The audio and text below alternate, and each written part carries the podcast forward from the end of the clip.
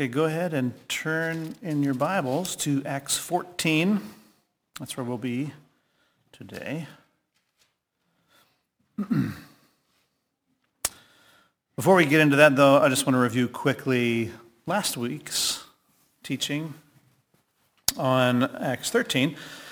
And just a, just a refresher that we, um, we whiteboarded the speeches of Stephen, Peter, and Paul and we saw where some of the similar elements were, where there was a, a, a history, a bit of a historical review, some something of a gospel message, whether it was a gospel of Yeshua or a gospel of Abraham or something about the, the salvation or redemption part of the story, and then ending with a kind of warning, whether it's if you do good, this will happen, or if you do bad, this will happen. So uh, so was, that was the most basic structure. And then I encouraged y'all to come up with and start to write or outline or draft some kind of message you could give to an audience, to, to someone who is um, curious about um, God, the God of Abraham, Isaac, and Jacob. Let's be specific about that.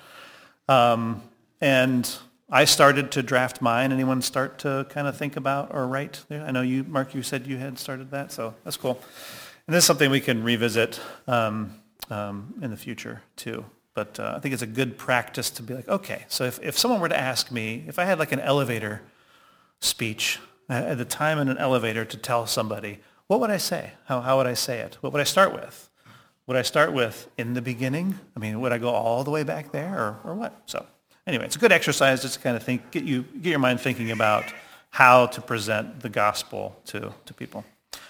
So we did that. Uh, we also noted about the, uh, the falling out that Paul and John Mark had, and that Luke really doesn't get into it. He doesn't talk about it out of respect for both John Mark and Luke, or and Paul.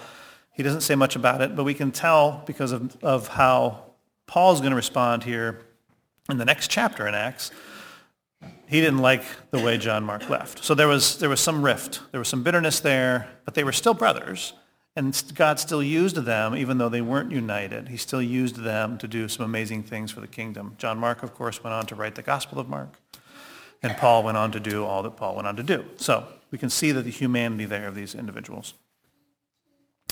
We see how um, Paul and Barnabas chose the places they were going based on some local connections. So they would go someplace, and then based on connection or recommendation of people there, that's where they decided where they would go next. That's not written in the text, but it's, it is, um, there, there's a, a, a, subtext there that's like, oh, they, they knew someone there. Sergius Paulus had property uh, uh, and knew people in Pisidian Antioch, so that would have been a reason why they went there. So we, we see how that, how they um, continued their journey based on who they met where they were. Uh, and then finally, we see how the Jews were not objecting to Yeshua. They weren't objecting to Yeshua. They were objecting to Gentile involvement. Uh, and we'll see this again here at the beginning of, of chapter 14. So just a review of 13. Um, so let's go ahead and get into it. But before we do that, let's go ahead and pray. And, uh, and then we'll, I'm going to read through the entire chapter. It's not very long. So let's go ahead and pray. Father, we thank you for today. We thank you for uh, this warm place and all the warm places we are all gathering uh, this morning to dig into your word, to, um, to uh, commit ourselves and devote ourselves to the apostles' teaching, to breaking bread, to prayer, uh, to fellowship. Um, and we just thank you for allowing us to be part of this journey. Uh, you're a good God, a good Father, um, and we thank you for Yeshua who guides us well through this. He's a good teacher. We also thank you for Paul and Barnabas uh, for the time they spent on this earth uh, doing your will, even when uh, it may have been hard for them to do. Uh, we thank you for their courage and their um, uh, willingness to submit to you. I pray that we can all be like that um, eventually. Um, we pray all this in Yeshua's name. Amen. Okay, Acts chapter 14. And I'll be reading from uh, New American Standard. in Iconium, they entered the synagogue of the Jews together and spoke in such a manner that a large number of people believed, both of Jews and of Greeks. But the Jews who disbelieved stirred up the minds of the Gentiles and embittered them against the brethren. Therefore they spent a long time there, speaking boldly with reliance upon the Lord, who was testifying to the word of his grace, granting that signs and wonders be done by their hands. But the people of the city were divided, and some sided with the Jews and some with the apostles. And when an attempt was made by both the Gentiles and the Jews with their rulers to mistreat and to stone them, they became aware of it and fled to the cities of Lycaonia, Lystra, and Derbe, and the surrounding region. And there they continued to preach the gospel. At Lystra, a man was sitting who had no strength in his feet, lame from his mother's womb, who had never walked. This man was listening to Paul as he spoke, who, when he had fixed his gaze on him and had, and had seen that he had faith to be made well, said with a loud voice, Stand upright on your feet. And he leaped up and began to walk. When the crowds saw what Paul had done, they raised their voice, saying in the Lycaonian language, The gods have become like men and have come down to us. And they began calling Barnabas Zeus and Paul Hermes because he was the chief speaker. The priest of Zeus, whose temple was just outside the city, brought oxen and garlands to the gates and wanted to offer sacrifice with the crowds. But when the apostles Barnabas and Paul heard of it, they tore their robes and rushed out into the crowd, crying out and saying, Men, why are you doing these things? We are also men of the same nature as you, and preach the gospel to you that you should turn from these vain things to a living God, who made the heaven and the earth and the sea and all that is in them. In the generations gone by, he permitted all the nations to go their own ways, and yet he did not leave himself without witness in that he did good and gave you rains from heaven and fruitful seasons, satisfying your hearts with food and gladness. Even saying these things, with difficulty they restrained the crowds from, from offering sacrifice to them. But Jews came from Antioch and Iconium, and having won over the crowds, they stoned Paul and dragged him out of the city, supposing him to be dead. But while the disciples stood around him, he got up and entered the city. The next day he went away with Barnabas to Derbe. After they had preached the gospel to that city and made and had many and had made many disciples, they returned to Lystra and to Iconium and to Antioch, strengthening the souls of the disciples, encouraging them to continue in the faith, and saying, Through many tribulations we must enter the kingdom of God. When they had appointed elders for them in every church, having prayed with fasting, they commended them to the Lord in whom they had believed. They passed through Pisidia and came into Pamphylia. When they had spoken the word in Perga, they went down to Attalia. From there they sailed to Antioch, uh, this would be Syrian Antioch, from which they had been commended to the grace of God for the work that they had accomplished. When they had arrived and gathered the, the congregation together, they began to report all things that God had done with them and how he had opened a door of faith to the Gentiles. And they spent a long time with the disciples. Okay. Um, let us, let us always keep in mind just how unprecedented all of this is. We're so familiar with Scripture, we're so familiar with these stories, we, we take for granted that, that these things are happening for the first time in many respects. Um, one thing I, I like to do, I'm a, I'm a movie guy, I love movies, and you know that when, when I teach, I always try to imagine a scene from a movie and these, some of these things that have happened in Acts. I was like, what if, you know, if Paul was Liam Neeson, right? Like, you know, they can't handle him, right? He's just this. this. Um, so when I look at, when I watch some movies, I try to think of them or view them in their context, especially if, if a certain movie is, is breaking a barrier or making a change in how movies are presented or, or uh, uh, made. Because you have to think of what came before it, right? So if we're, if we're to take like an action movie, one of the greatest action movies of all time, um, we'll say um, Alien. Sci-fi action, right? Uh, you're shaking your head. I know, whatever. We can, we can have a debate, debate about this. Um, but what, what, what made it so special was because of what came before it. There was nothing else like it beforehand. And now there's something like this that we're, we take for granted. We've seen it. You know, we, we think maybe not too well of it. That's fine. We can, we do that. But we have to remember the context in which it happened. And so all these things that are happening in Acts, I've got to remember just how unprecedented this is and how if it, if it gets messy, if it gets, um, you know, if, if, if some things happen that are just out of the ordinary, this is, this is so new and so fresh.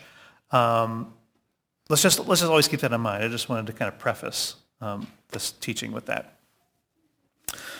Okay, so going back to verse 1, it says that they entered into the Jewish synagogue. Again, we see that the strategy here is to go to where there are established Jewish communities, because that's where Gentiles will have already been familiar with Adonai and where a community of people will be able to absorb them and, and uh, welcome them into this new community so that they continue developing and learning about God and about Yeshua. Because again, these, people, these Jews, who, these believing Jews or non-believing Jews, did not have a problem with the message of Yeshua.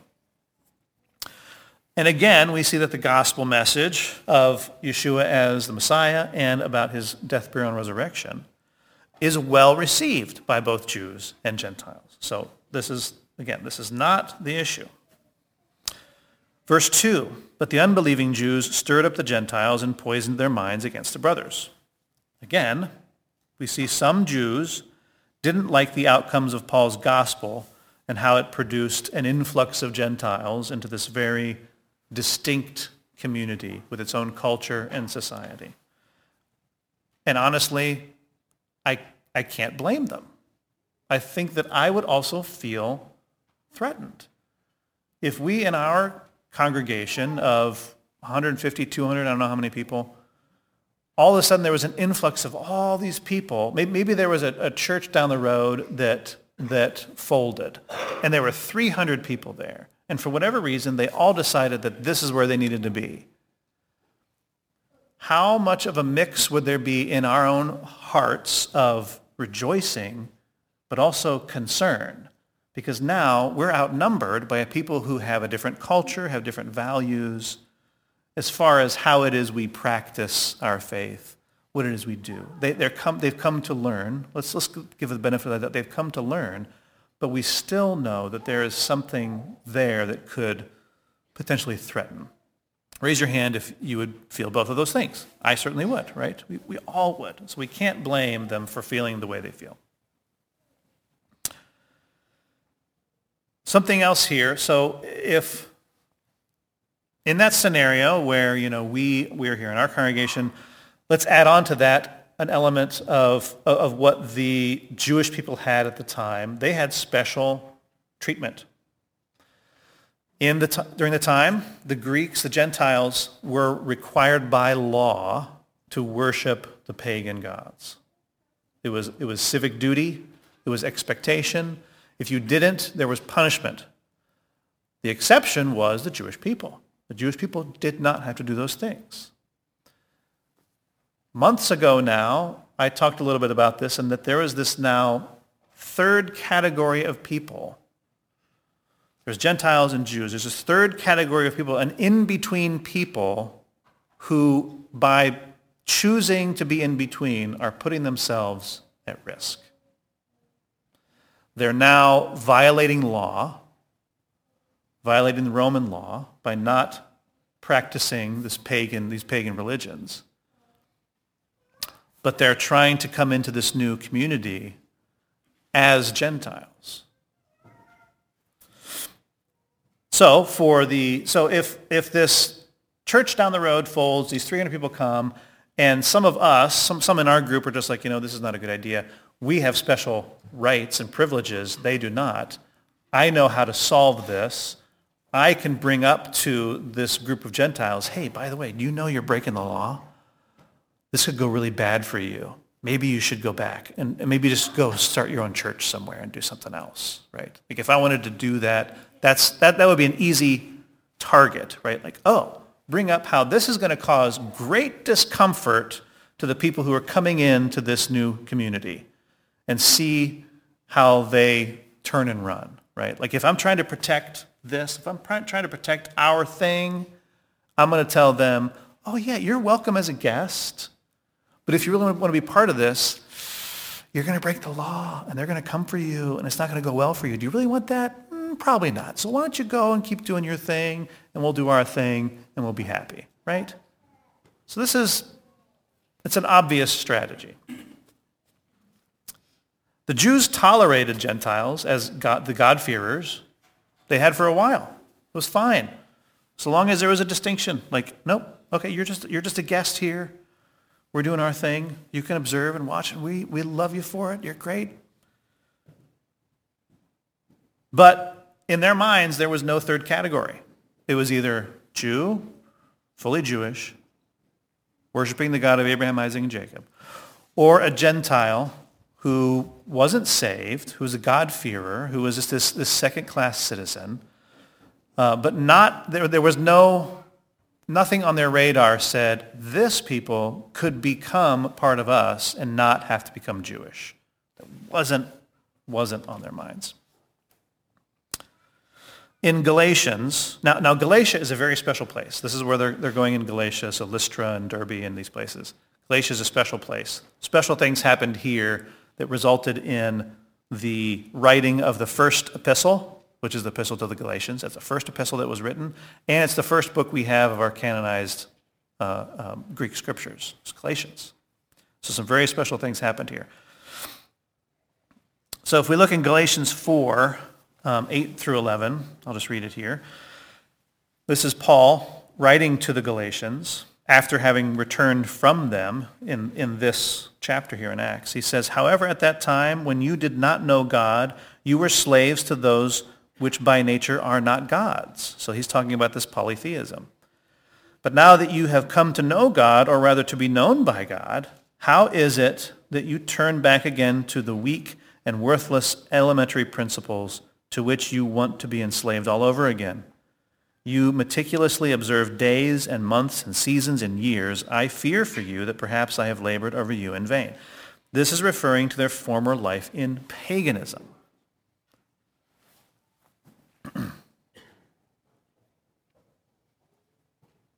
so, polytheism, monotheism. This, this is the dichotomy we're dealing with, that he's dealing with now in this, in this place, in this chapter. Verse 3. So they remained for a long time, speaking boldly for the Lord.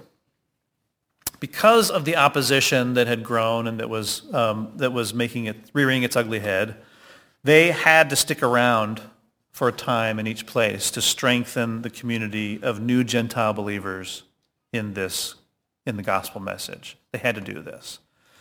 Uh, as, as they moved out of Iconium that had a, a large, uh, a significant Jewish population. Iconium was actually, we think, one of the oldest cities in the world. Very, very old city.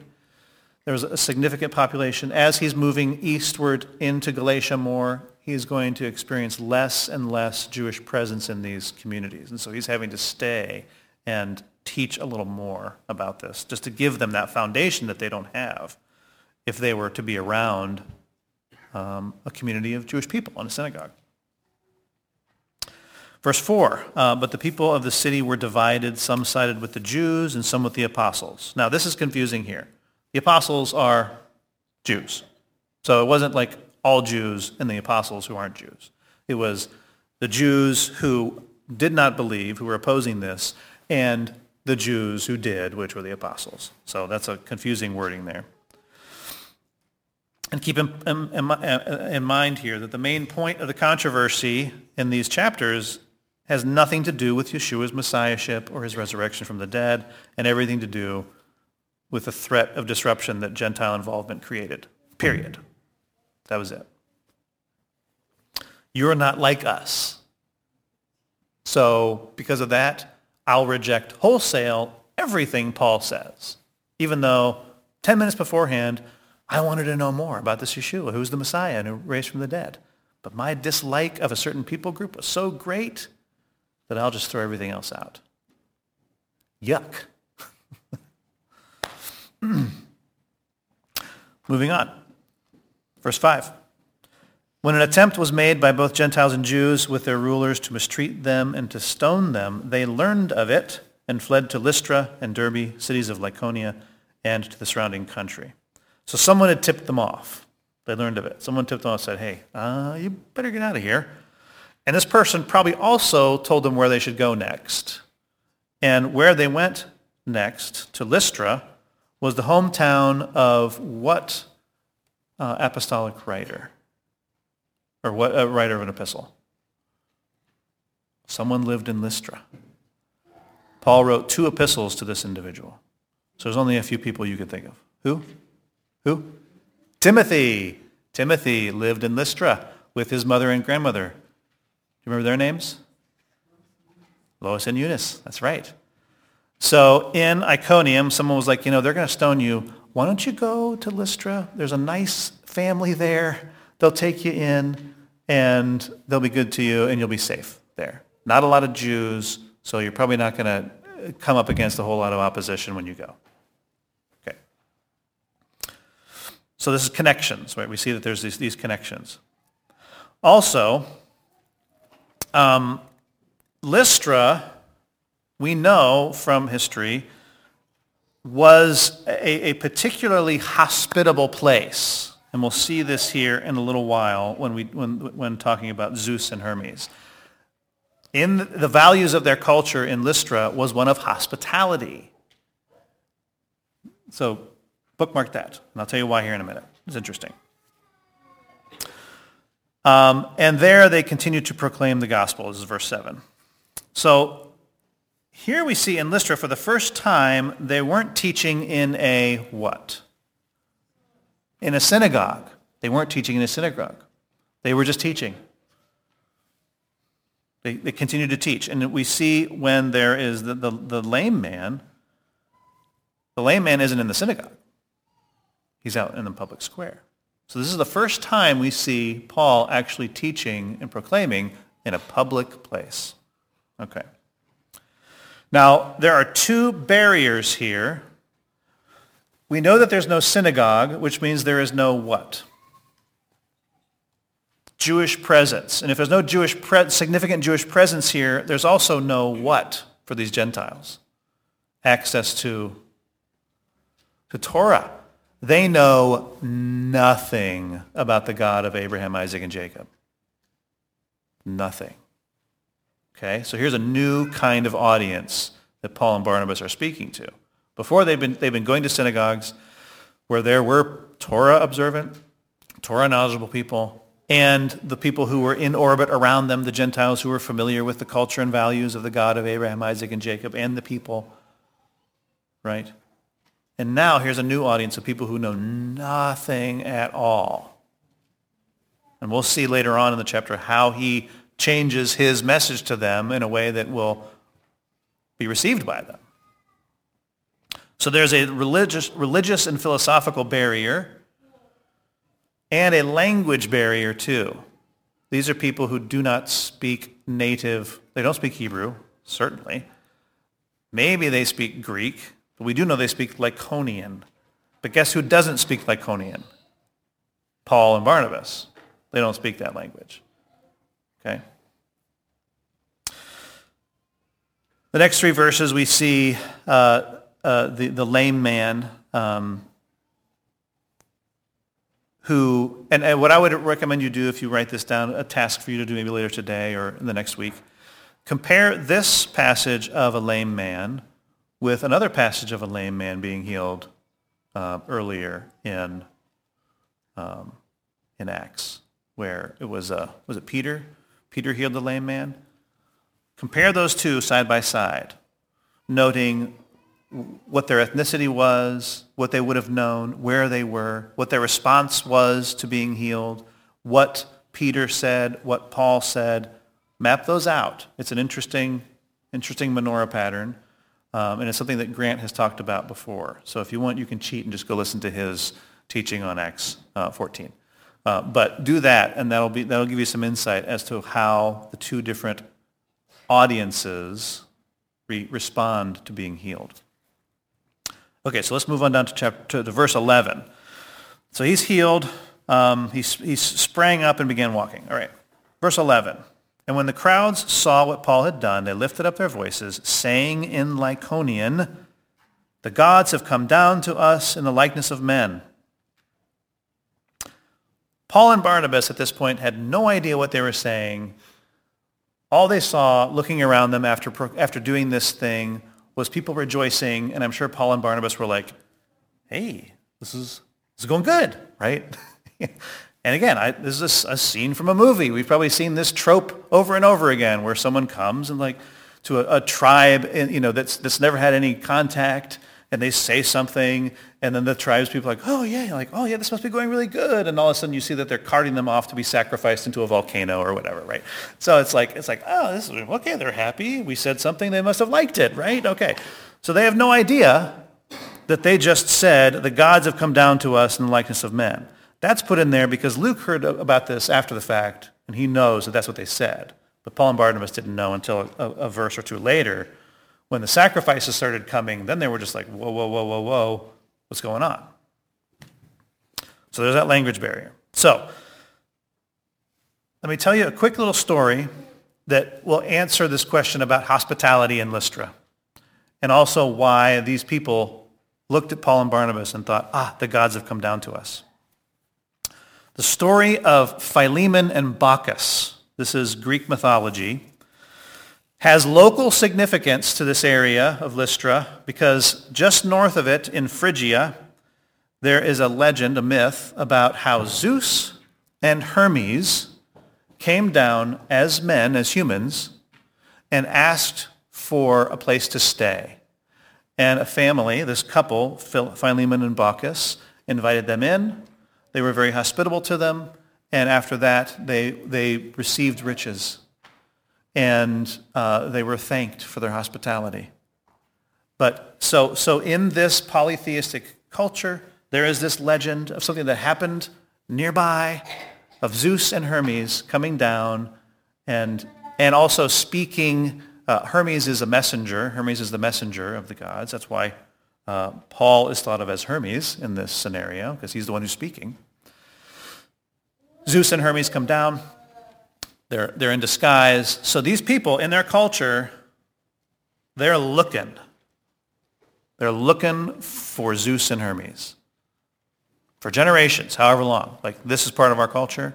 We know that it's possible that the, that the gods will come down in human form and we'll need to be hospitable to them, be kind to them, be good to them, and hear what they have to say. Okay? So some, some background into this culture and why this happening with Paul and Barnabas would lead them to go, oh, the gods have come, right? Okay.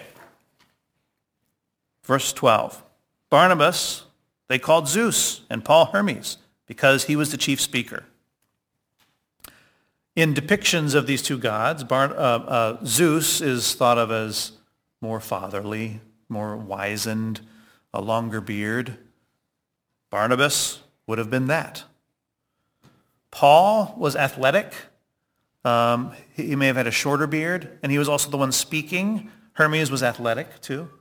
So to these, to these eyes, to these polytheistic eyes who are so versed in the story of Philemon and Baucis and Zeus and Hermes, it's all adding up to them. It's so easy for them to think, oh my goodness, that's, did he just, that must be Hermes. And yeah, that looks like Zeus. That guy looks like Zeus. Those, scratchings on the cave wall look like him or whatever. So it, again, this is, this is a logical conclusion for people in this culture.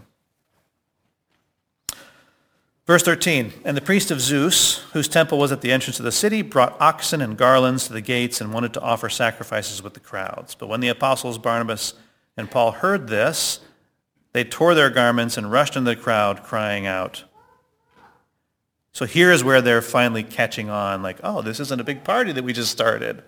This is something like completely in the opposite direction, right? We're wanting to show them about the one true God. And here they are thinking that we're gods. Like, oh, oops. big mistake, right? Jeffrey, are you a god? No. Am I a god? No. No. I might want you to think I am from time to time. in our home. I'm God in the home. No. But think about what that, what, what, how would you respond if you were trying to teach someone and they thought you were the Messiah? Uh, uh, right? Like, what do you do with that? had he ever, I wonder if he had ever, again, because this is all unprecedented, if he had ever been faced with that problem before. Maybe not. Probably not. This is new. Which is why it would have been so distressed, distressing to him and Barnabas that they tore their garments, rent their garments, and went and like, no, like stop, time out, you know, pulled the cord of the, of the DJ stand. the music stops, like stop, right? Verse 15. So here we, here we see Paul is tailoring his message to a people with no familiarity with the God of Abraham, Isaac, and Jacob, okay? Men, why are you doing these things? We also are men of like nature with you, that is not God's. And we bring you good news that you should turn from these vain things to a living God who made the heaven and the earth and the sea and all that is in them. So if the messages beforehand were about recounting the history of the Jewish people, the gospel message, doing maybe a midrash on something like the Davidic covenant, uh, talking about uh, how we how we are justified through Yeshua and not through Torah, uh, and then a warning: if you don't do this, you'll perish. If you do do this, you'll be blessed. Like that's a that's a great speech, but not for this group of people. Where does, where does he start? He starts at zero. He's starting at zero with these people. Basically saying polytheism, bad. Monotheism, good. that's, that's basically it. And pointing to natural things around, nature, the God who made the stuff. Turn from these vain things, like just basic, basic, basic language. Things you would tell a child really. He's, he knows he has to start from there. In the past, in past generations, verse 16, he allowed all the nations to walk in their own ways. Yet he did not leave himself without witness, for he did good by giving you rains from heaven and fruitful seasons, satisfying your hearts with good, with food and gladness. Again, the physical, things that, things that, that I know you people here, you like to eat. That was God. You, you, have, you, you rejoice. You have happiness. That was God too. You rain. God. Seasons. God. The one God. The living God. So he's starting from zero, or nearly zero. I say nearly zero because these were polytheists. They still believed in something greater than themselves. I would say that maybe dealing with atheists is where you're starting from zero. Maybe. But even that's kind of complicated too, because atheism is derivative. You can't have theism without, uh, you can't have atheism without theism, right? Atheism is just a response to theism. Anyway, anyway that, that's, that's a, a rabbit hole. But he was starting it from nearly zero and pointing to the, how God revealed himself in nature. In, in Romans 1, 18 to 21, he, he comments on this further. He says, For the wrath of God is revealed from heaven against all ungodliness and unrighteousness of people who suppress the truth in unrighteousness, because that which is known about God is evident within them. For God made it evident to them. He provided evidence. For since the creation of the world, so the physical space, his invisible attributes, that is, his eternal power and divine nature, have been clearly perceived, being understood by what has been made. So he's saying he has always had, there's always been evidence of him here in the physical world, in creation, right?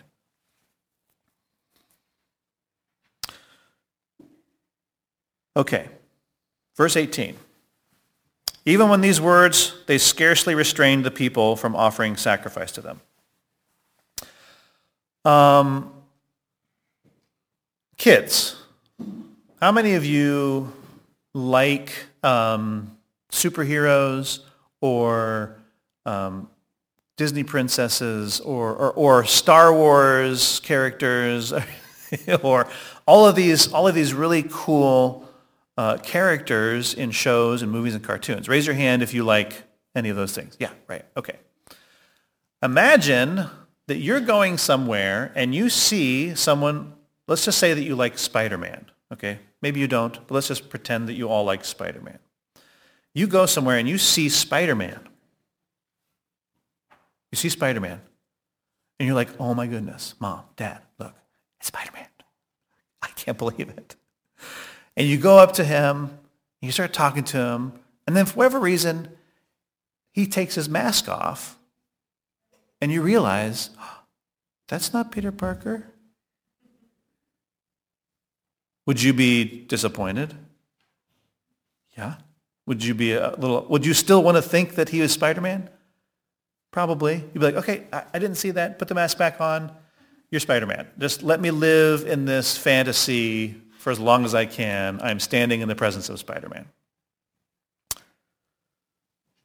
The people of Lystra, they wanted to believe that Paul and Barnabas were Spider-Man and Iron Man, whatever, Zeus and Hermes this was such a joyful thing for them to be honored by the presence of their gods that it wasn't easy for them to just be like, oh, oh, okay, you're not Zeus and Hermes. Okay, you're just two men. It was not going to be easy for Paul and Barnabas to convince them, no, we're not. We're not gods. We're not. And so here in Lystra would be a prime place for any Jewish opposition to come and say, look what they're doing. They're making you think that they're Zeus and Hermes. Whoa. And so it's no wonder that in this place, Paul is stoned. They're so upset because they, they feel that they have been insulted and humiliated, really, even though Paul and Barnabas weren't the ones saying that they were Zeus and Hermes. But they should have known better, looking like they did with those beards and Paul being athletic and being the one who speaks. They should have known that that's what Zeus and Hermes do and that don't they know the story of Philemon and Baucis and how he came down and, and they, they blessed the people and so you know, we've been so hospitable. We've welcomed you into our town. Like like this was a, this was a powder keg of a place that obviously led to a stoning, which kids, if you don't want to know what a stoning is, it's very painful. You don't want to experience a stoning. okay. Verse 19, but Jews came from Antioch and Iconium. And having pers- persuaded the crowds, they stoned Paul and dragged him out of the city, supposing that he was dead. Now, this likely did not happen quickly. This happens in quick succession in these verses, but it probably didn't happen quickly. There, there must have been time. They must have been in Lystra long enough and preaching enough that word got back to Iconium and Antioch, and deliberation happened, and people were sent to come back to Iconium and Lystra, which is not, it's far away. And we'll, we'll get to that here in a little, in a little bit. Um, Actually, we, we can talk about that now too. How, how many miles do you think Paul and Barnabas were walking in this area on this journey? How many miles? How many miles would you want to walk to do a missionary journey? Give me a number. 50 miles? That's how much, how many miles you, that's a long, that's a long walk, right? Okay. Do you have any idea how many miles they were walking on this trip? They were walking probably 400 miles. Yeah. Going from Perga, the port city, up to Pisidian Antioch was about 80 miles. Going from Antioch to Iconium was around 90 miles. From Iconium to Lystra and Derbe was likely another 100 miles. And when their time was done, instead of returning to and Caesarea Antioch by way of Tarsus, which is where Paul's from. They were much closer to Tarsus at this point when they were in Derbe later on in the chapter. Instead of going there, they went back.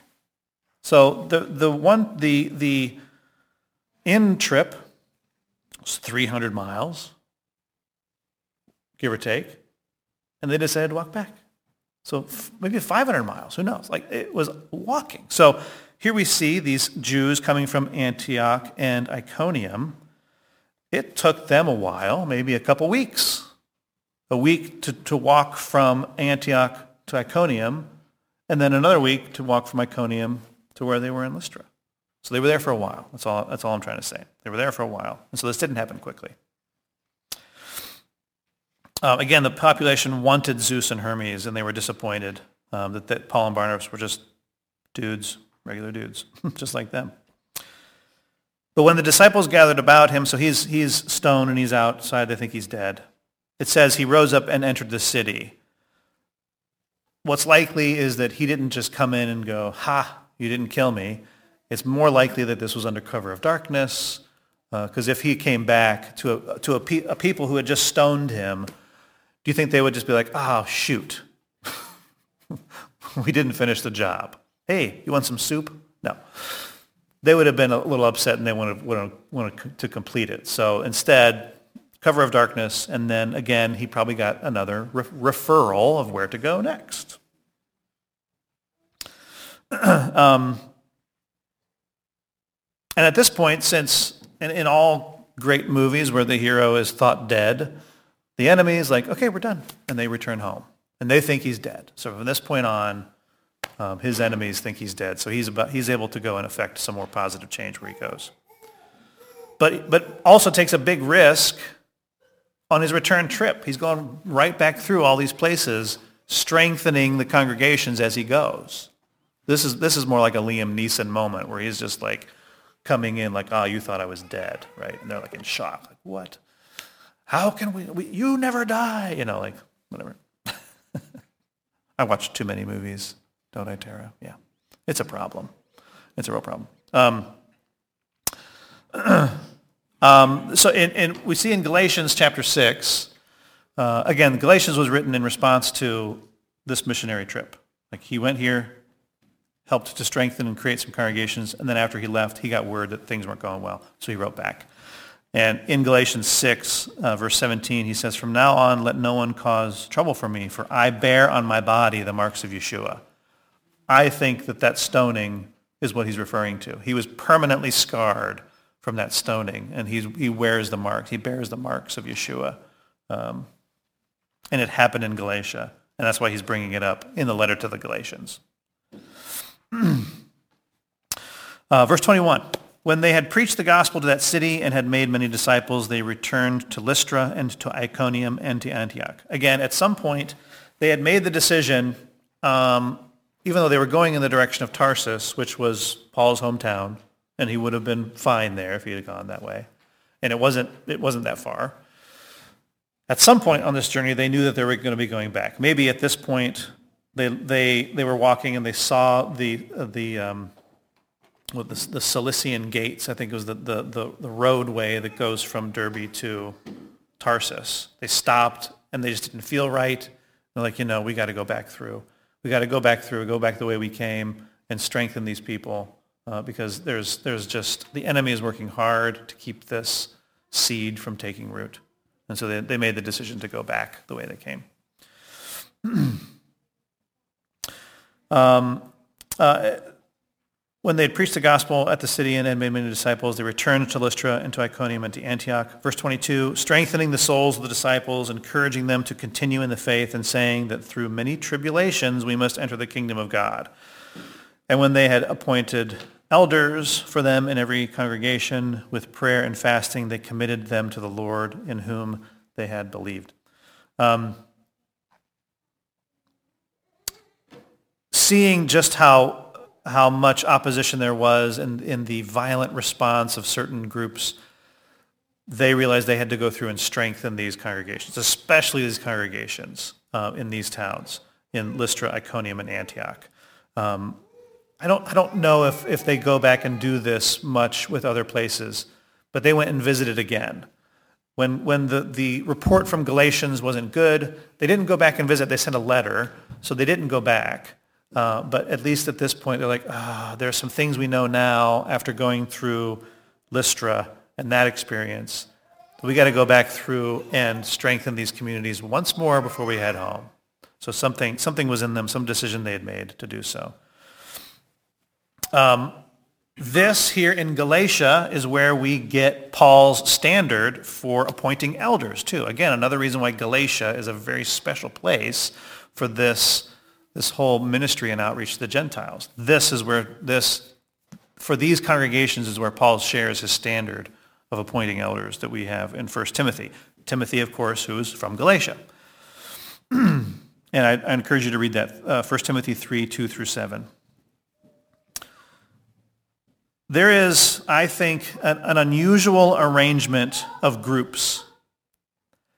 And we've talked about this a little before in past weeks about how, you know, in our, in our context, we've got, we've got church buildings, um, or we've got home fellowships, or, or there's uh, like a parish community uh, where we have a place to go to do some of the things.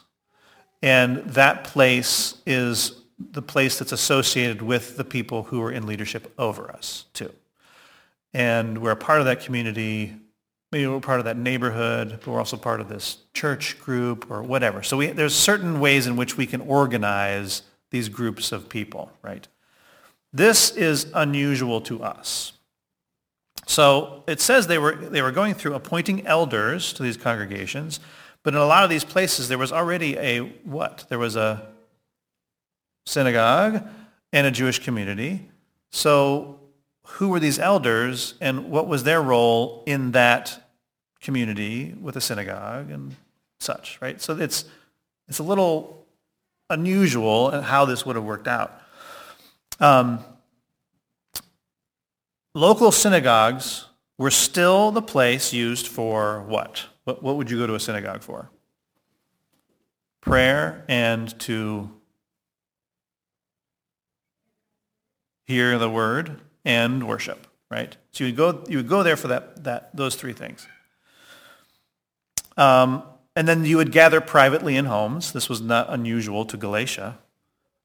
Gathering privately in homes for the other devotions of breaking bread, fellowship, and teaching from an appointed leader, or where they would review the things that Paul and Barnabas had shared with them, the, the teaching of the emissaries, right?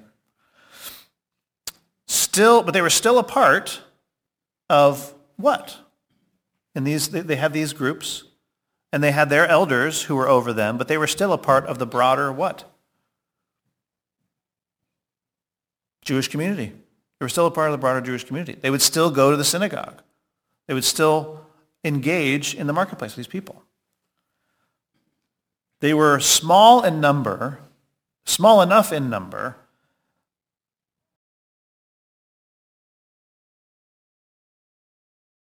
church or small home fellowships of a congregation.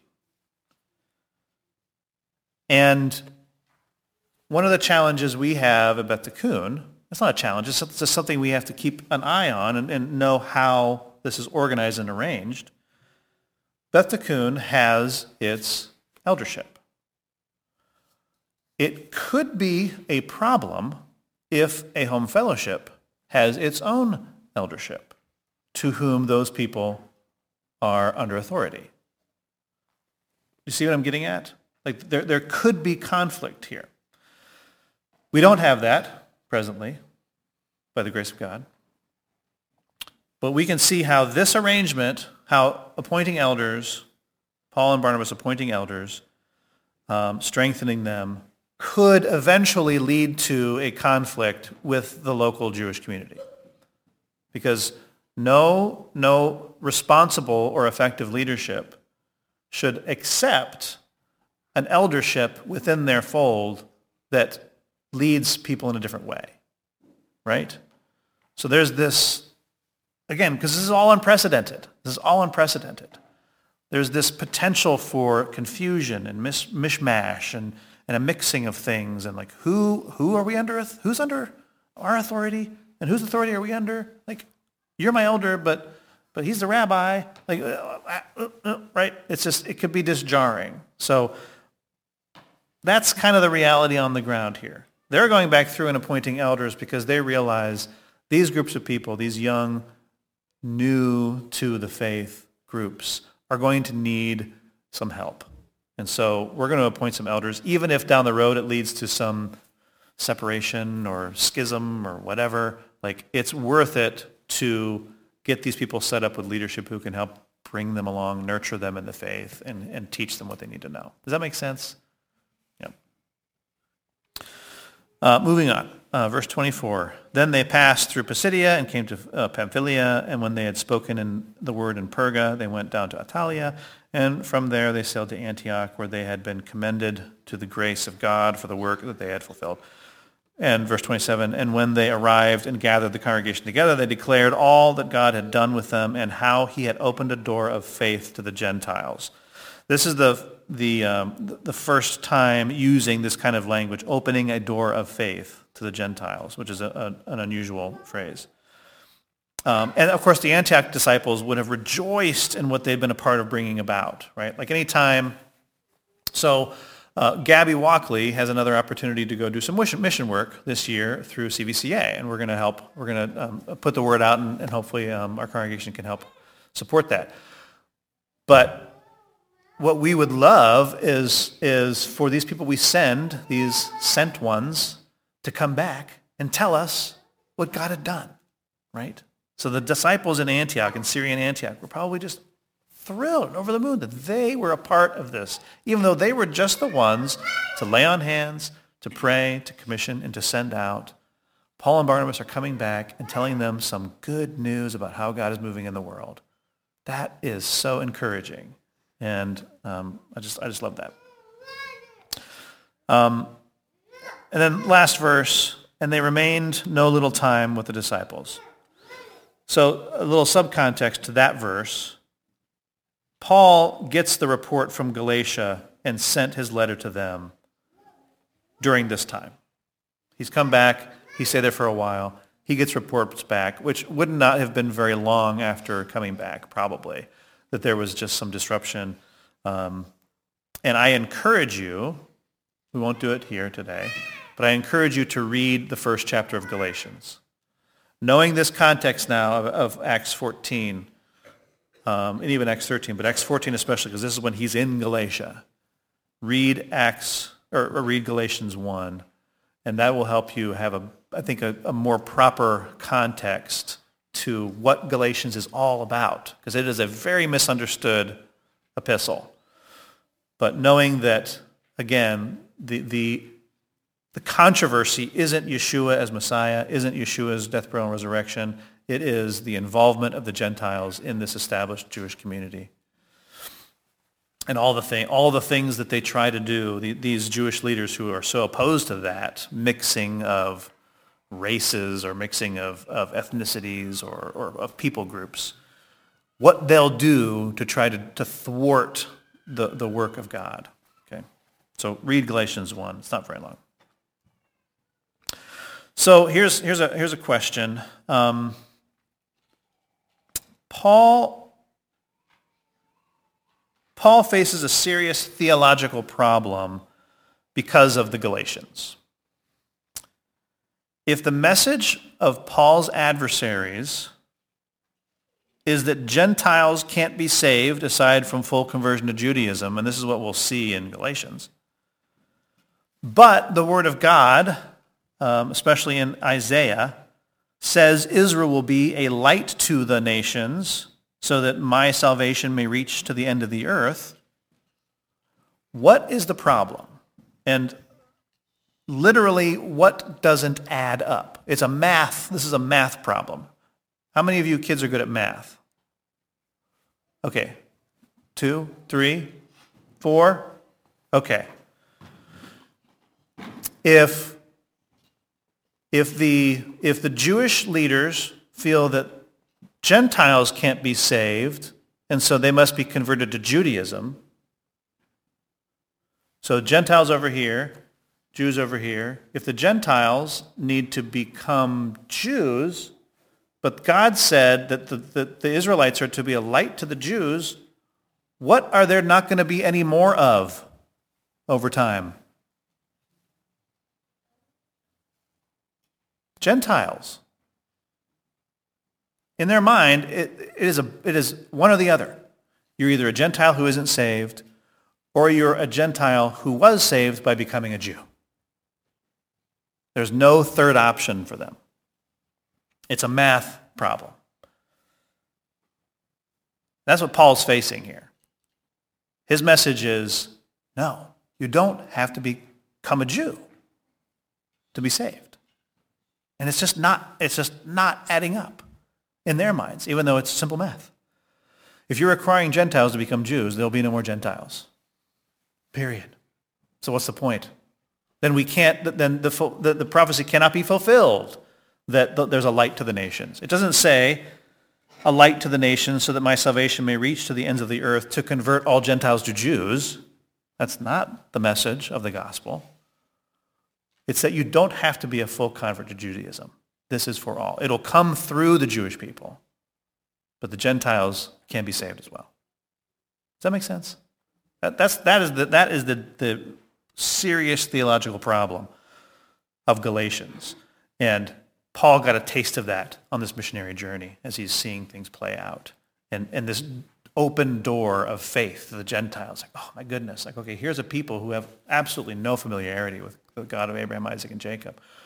We've got to rethink, we've got to rethink our strategy here, guys. Like, we've got to go in and we've got to start from ground zero and build there. And you know what? That's going to take so much of my time that's what I'm going to commit to. I'm going to do that, right? So, any, any questions, any thoughts about that? There's, there's a lot in this chapter. It's a lot of cool stuff in this chapter. Um, I, I, I tend to think, you know, how is it that, how is it that I'm being exclusive? How, how is it that I could be better disciple of Yeshua by being less exclusive, but also understanding that there is a, there is a distinction. Like, it's, it's, it's a confusing thing. And we can see how, how in Galatia, there are people who just couldn't think of a third option. They couldn't see that this was possible. Was that the fault of Paul, not being able to communicate it effectively? I don't know. Maybe he didn't know his audience as well as he did, especially in Lystra, where he's like, hey, they're responding. Hey, we're, all right, they're, they're lifting us up on chairs. We're going down the road. Hey, this is working out great. Like, oh no, they're going to sacrifice animals to us. They think we're gods. Oops. I don't know. Just something to think about. Um, good chapter. So do you like Acts as much as I do? Man, this is like my favorite book. This is so awesome. And to be seeing it with new eyes this time around has just been overwhelming to me at times.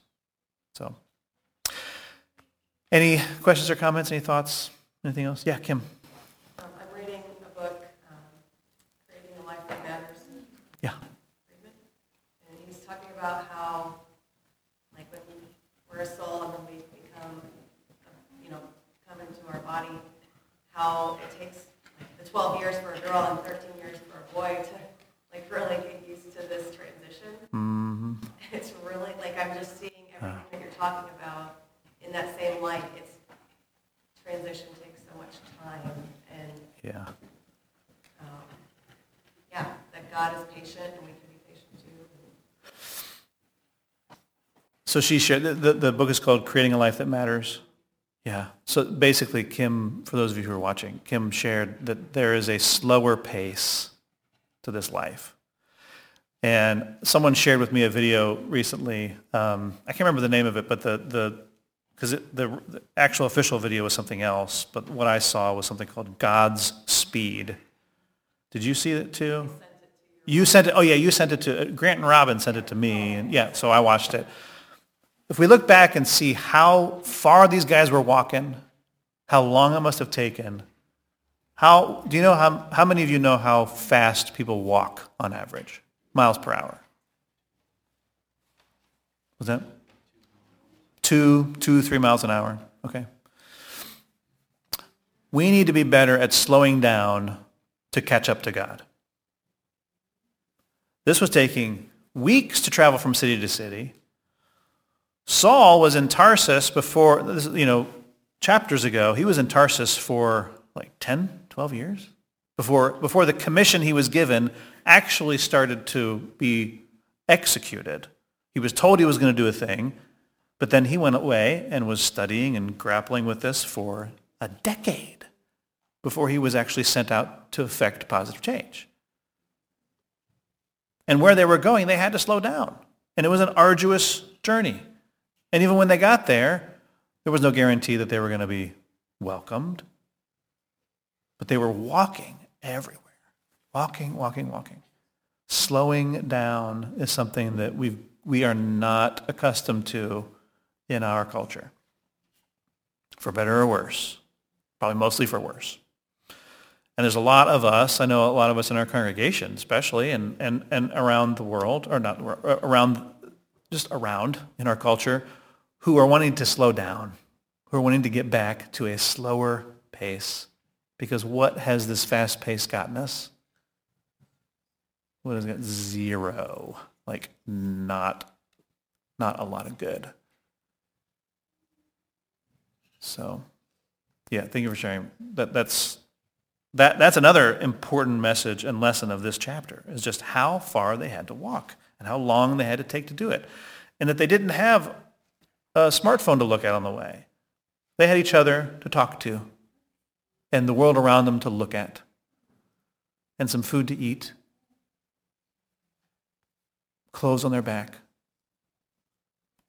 Um, yeah. There are some people in the world who, who try to keep no, no possessions. And we think of that as crazy. But I know you think this, because I think it too. Sometimes I am insanely jealous of the people who have uh, a four-room house, one car, maybe no TV. Sorry, kids.